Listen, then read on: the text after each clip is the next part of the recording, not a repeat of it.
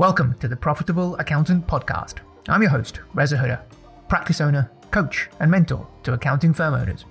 In this podcast, I share practical strategies to get new clients, charge higher prices, and build a profitable accounting firm that you're proud of. From time to time, I also interview other accountants doing incredible things so you can learn what's working and take tangible takeaways to implement. Make sure you press the follow button on your podcast player so you get notified when I release a new episode. Now, on to today's session. Hello, hello, uh, good day, good morning. I hope you're well, having a good start to the day. So it's been a busy week for me this week. Been preparing for my live event for PAC members, which is happening on the 6th of July. We're all meeting down at the Village Hotel near my office in Southampton. We're going to have a cracking day full of value, full of sharing best practices, hearing what's working, what's not from accountants doing some great things. So if you're coming, I look forward to seeing you there. If not, you're going to be missing out. So uh, make sure you get on to the next one. It's probably going to be next year.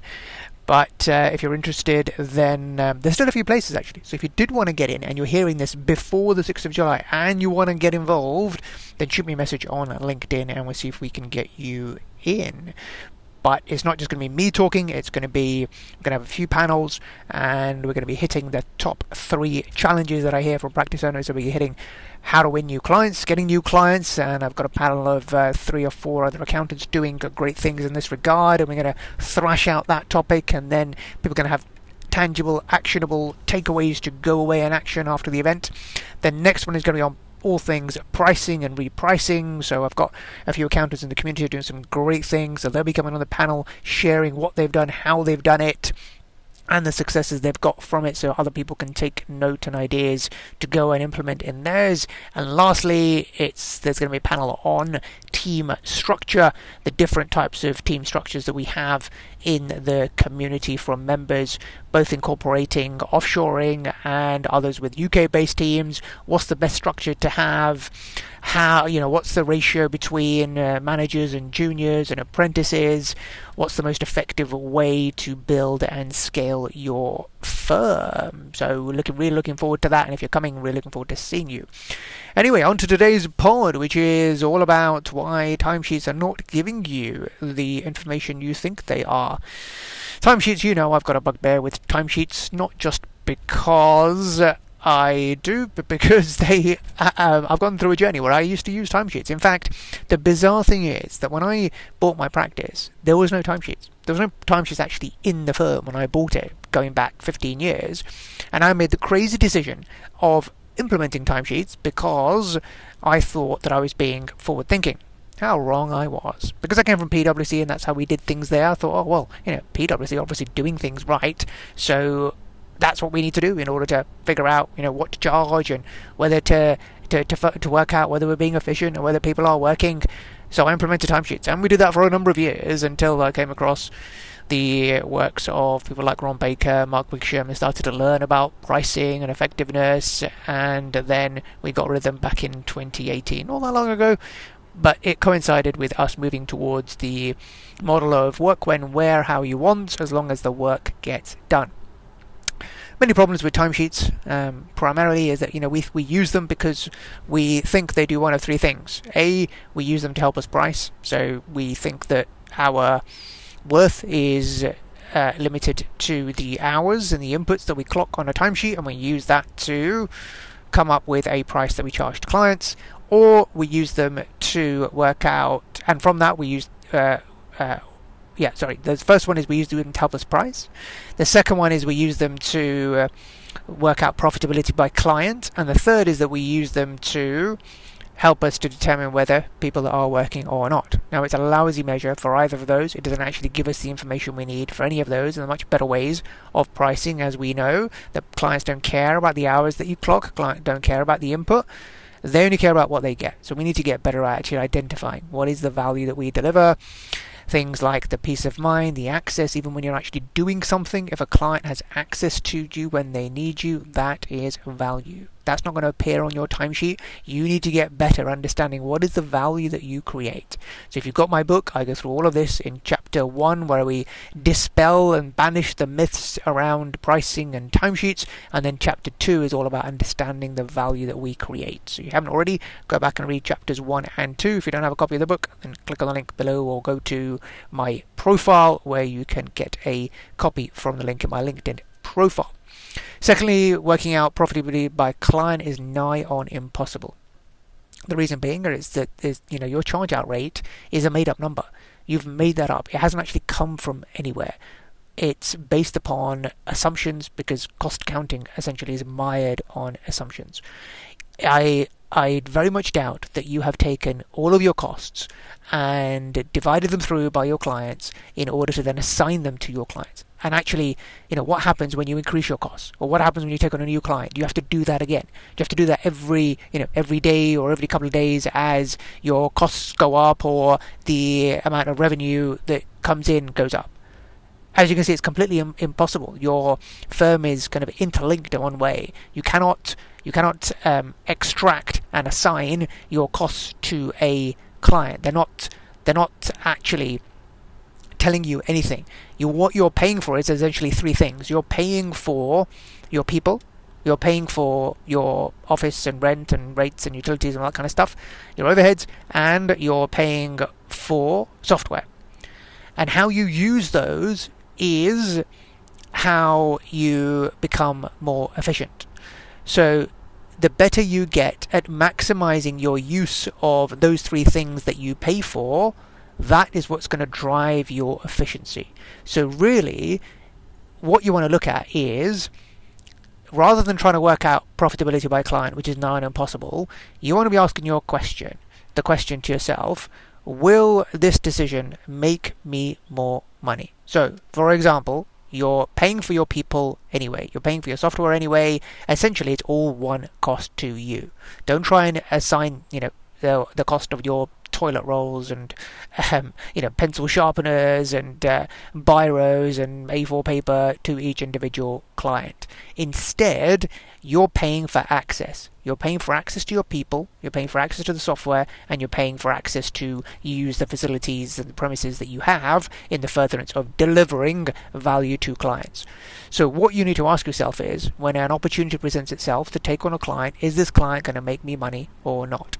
And so, and the question is, how what what's the opportunity cost? So if I take on this client, how much of my capacity is it going to absorb? Could I do something else to actually make more money? Because even if you take on board a hundred pound tax return, and but on the timesheet when you do that tax return, it says that you've made a loss of 150 pounds. Have you actually made a loss? You haven't made a loss because you took on a tax return for 100 pounds, so you made 100 pounds. You haven't had to spend any more money. You don't have to go out and recruit anyone. So you've actually made 100 pounds. You haven't lost 150 pounds. So your timesheet data is not telling you what you need to do when it comes to making more money. Instead, you need to boil it down to basics. And the basics are is that you need to maximize what you get at the top end. So you need to maximize what comes in, and you do that through your positioning strategy and your pricing. So if you can be clearer on your target market, on uh, you know, niching down, on specializing into a particular sector, then you can charge more. So you're maximizing what you're getting at the top end. And then what you do is on the internal, so the two internal pillars of people and process, is that you see how can you get the best out of your team so you reduce the rate at which you take on cost. And that's what's going to drive your efficiency.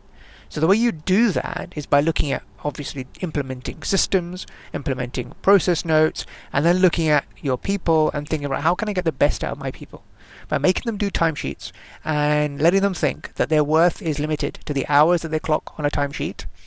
That is not going to get the best out of your people because anyone can make up what they put on a timesheet, but they can't make up results. So instead of focusing on the inputs and by getting your employees to clock hours on a timesheet, you're focusing their minds on the inputs. That as long as I've clocked my seven hours or seven and a half hours a day, I've done work. But actually, have I have, have I done anything effective during the time that I've been here? Have I actually generated a result? Have I generated an outcome?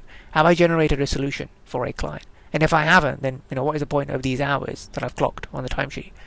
So you need to get your employees thinking about more to do with the outcomes, the results, the solutions that they are providing, rather than the inputs that they are clocking. So judge your employees on results. And when you take time out of the equation and so focus solely on results, then uh, what it does is it separates the wheat from the chaff you suddenly start to see those non-performers, those people who are just making up stuff on a timesheet, those people who you know are just there and wasting the time and doing your head in, but you'd never be able to say anything to them, and you get frustrated and go on their timesheet and see that they've spent so long on this, but you don't, you know, there's no, there's no way, there's no way to kind of tackle that. The only way you tackle that is by getting really crystal clear on what is the work required. Hold them accountable to the work, because you don't pay people for a chunk of time you pay people for a chunk of work. Let that settle in. That is a quote from the book Work Sucks and How to Fix It. I've mentioned it on the podcast before. By it's a book by Cali Ressler and Jody Thompson, and they were the pioneers of the results only work environment, which is what we modelled our uh, environment uh, under. After I read that book, that's when I started to move towards that kind of way of working. Fantastic book. Haven't read it already, highly recommend that you do. So we don't pay people for a chunk of work, a time we pay people for a chunk of work. So get really crystal clear on what the work is. Then it doesn't matter how many hours they clock. You tell your people, and there's only a finite amount of work in your practice if you think about it. This is all the work that there is. You have you only have you have a finite number of clients, finite amount of work in terms of what needs to be done. Divvy that up between your team. Your team, every client should have a home. Make sure that's divvied up, and then make sure people are held accountable to what they need to do. So, you know, manager A has their portfolio, and you can set their portfolios based upon their, you know, their their, their salary bands, etc. To say, yeah, we expect that you know you're you're generating or you're managing a portfolio of at least three, four, five times your salary, because that's what you're judged upon. I don't care how we you know, how long it takes you to do stuff i care that you are generating a return on investment for me as a business owner so this is your portfolio. You need to take care of them A to Z. I don't care how, when, where, how you do it. As long as it gets done, you are responsible to the client first and foremost. So then we look at you know the ladder of accountability. They're accountable to the client first and foremost, then accountable to their colleagues, and then lastly accountable to you. But you know, if clients are happy, colleagues are happy, you're going to be happy too. So focus more on holding your people accountable to work and then give them the autonomy to deliver and what you will get is you will be you will have much happier employees and you will have much less stress and you'll be able to take more off your plate. And that's how you're going to generate uh, you know, and attract the caliber of team members that you want in order to be able to reduce the time spent and stress spent in the practice because that's what people good people are looking for these days. People don't want to be micromanaged and supervised. They want to be led and they want to be able to have an environment which gives them that uh, that freedom and control over their time so they can manage the demands of uh, their personal lives and their work life with the control they have around time and that's how you attract those A players and retain your the highest performers in your team and get everyone uh, working to a high standard. So I hope that's given you some food for thought. There's still, I know many of you uh, doing uh, timesheets. If that's you, you know, take a good hard look as to why you're doing them. If you haven't already, get a copy of my book and read. Just read chapter one.